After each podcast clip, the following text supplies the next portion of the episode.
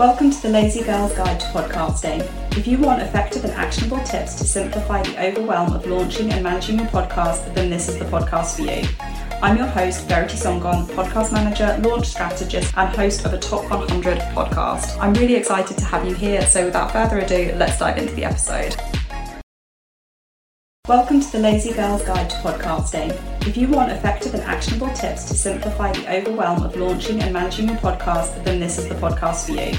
I'm your host, Verity Sangan, podcast manager, launch strategist, and host of a top one hundred podcast. I'm really excited to have you here, so without further ado, let's dive into the episode.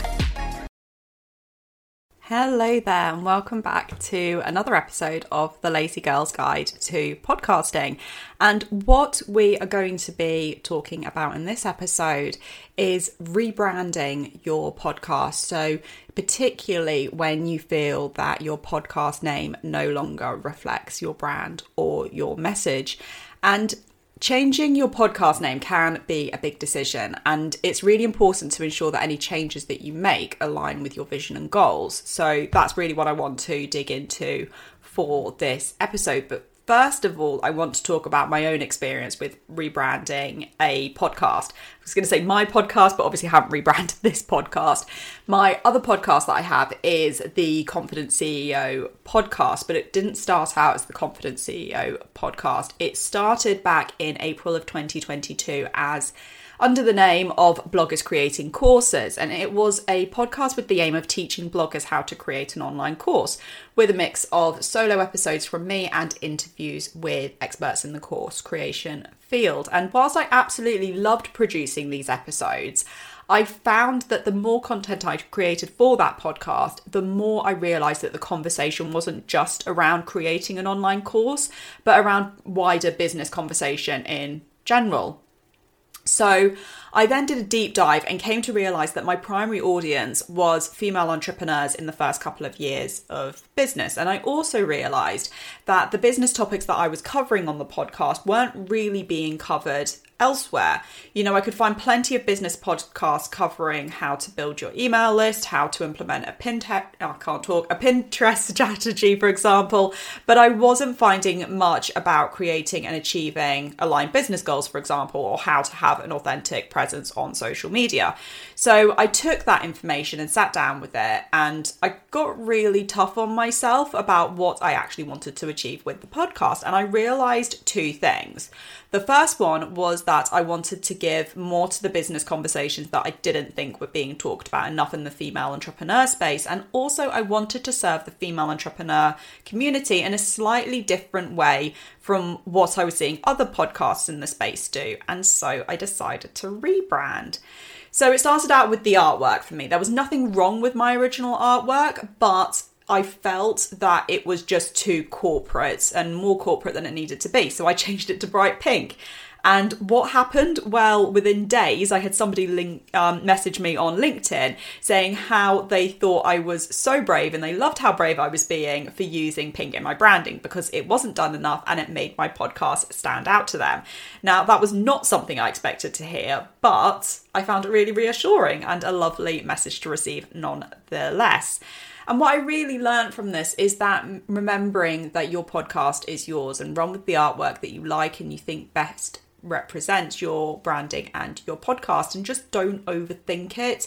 I think quite often we can really overthink our podcast artwork, and don't feel that you have to match a certain theme or prerequisite just because of the genre that your podcast sits in.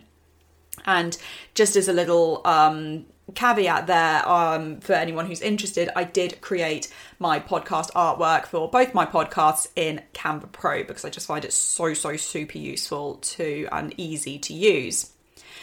So when it came to the name of the podcast, I took a little bit longer on that because, it, as I said, it was called Bloggers Creating Courses. I didn't feel that fitted anymore. And I didn't want to just switch to another name, though, really quickly. And then I'd regret it and then end up wanting to change it again because I thought that would just be even more confusing. So I continued to sit on Bloggers Creating Courses for some time, even though the conversation was changing. And I would say that it was as early as episode fifteen that the conversation was shifting, and this is why I go on and on and on about it. Planning and strategy is so so important, but as I said, what I didn't want to do was um you know confuse my relatively new audience with a sudden name change. So how did I come up with that new name? Well, the truth was that I didn't. I was actually in a one-to-one call with a marketing guru, and it was her who gave me the idea. You see, we were talking through my aims and goals for the business, and she said that it sounded as though my mission was to help female C E Os building their confidence when it came to the podcast. And it was literally like a light bulb moment. And the Confident C E O was just instantly in my head, and it was the new name. I did a quick search on Apple Podcasts, and there was already a podcast called The Confident C E O, but it only had about three episodes on it, and it had not been touched since pre-pandemic. You know, it was really, really old. So I decided that there wasn't going to be any confusion there. So what I did is I then did a rebrand announcement episode, and in episode twenty-nine, I revealed the new branding, announcing the name and direction of the content that listeners could expect. And I felt that this was really important because it showed a definite line in the sand and a shift for the podcast. Listeners weren't suddenly wondering what the heck was going on with the new podcast name, and also listeners could choose if they liked the sound of the rebrand and the new content strategy, or if they wanted to stop listening and just move on. So with all of this in mind, I'm going to just take you through some of my top tips of what I learned from rebranding my own podcast. So first of all, evaluating your current brand and audience. Before you go about choosing a new name or any sort of rebranding, evaluate your current brand and audience. Really consider to yourself what your podcast is about, who your tar- target audience is, and what message you want to convey.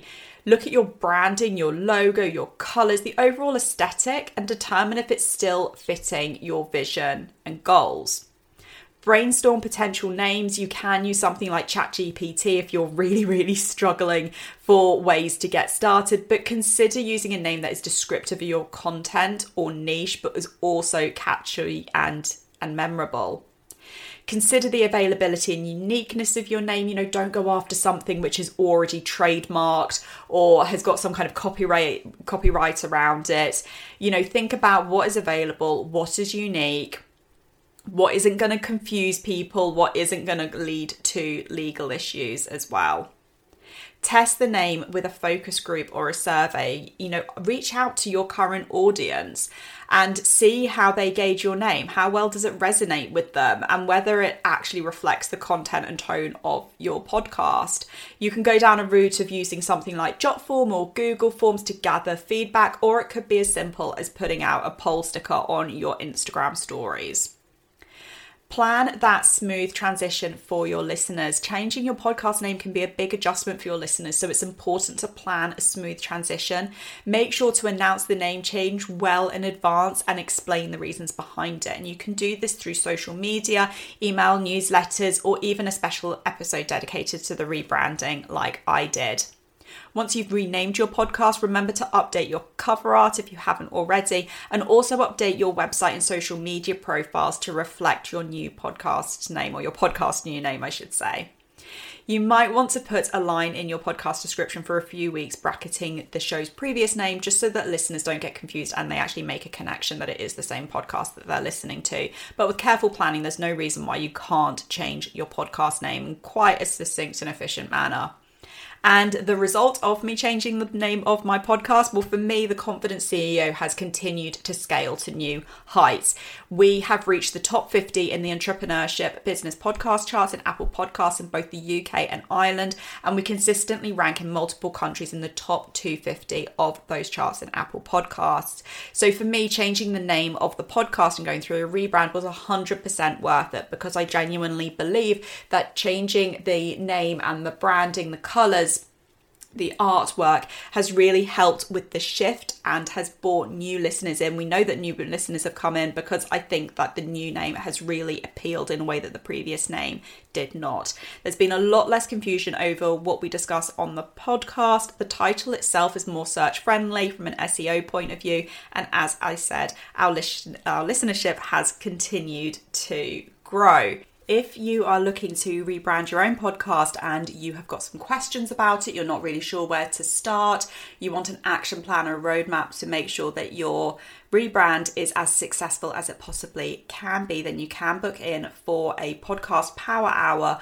with me. You can either D M me on Instagram at Verity Sangan to get booked in, or you can book in directly at veritysangan.com slash power hyphen hour, and that link will be in the show notes. Otherwise, I will see you next episode.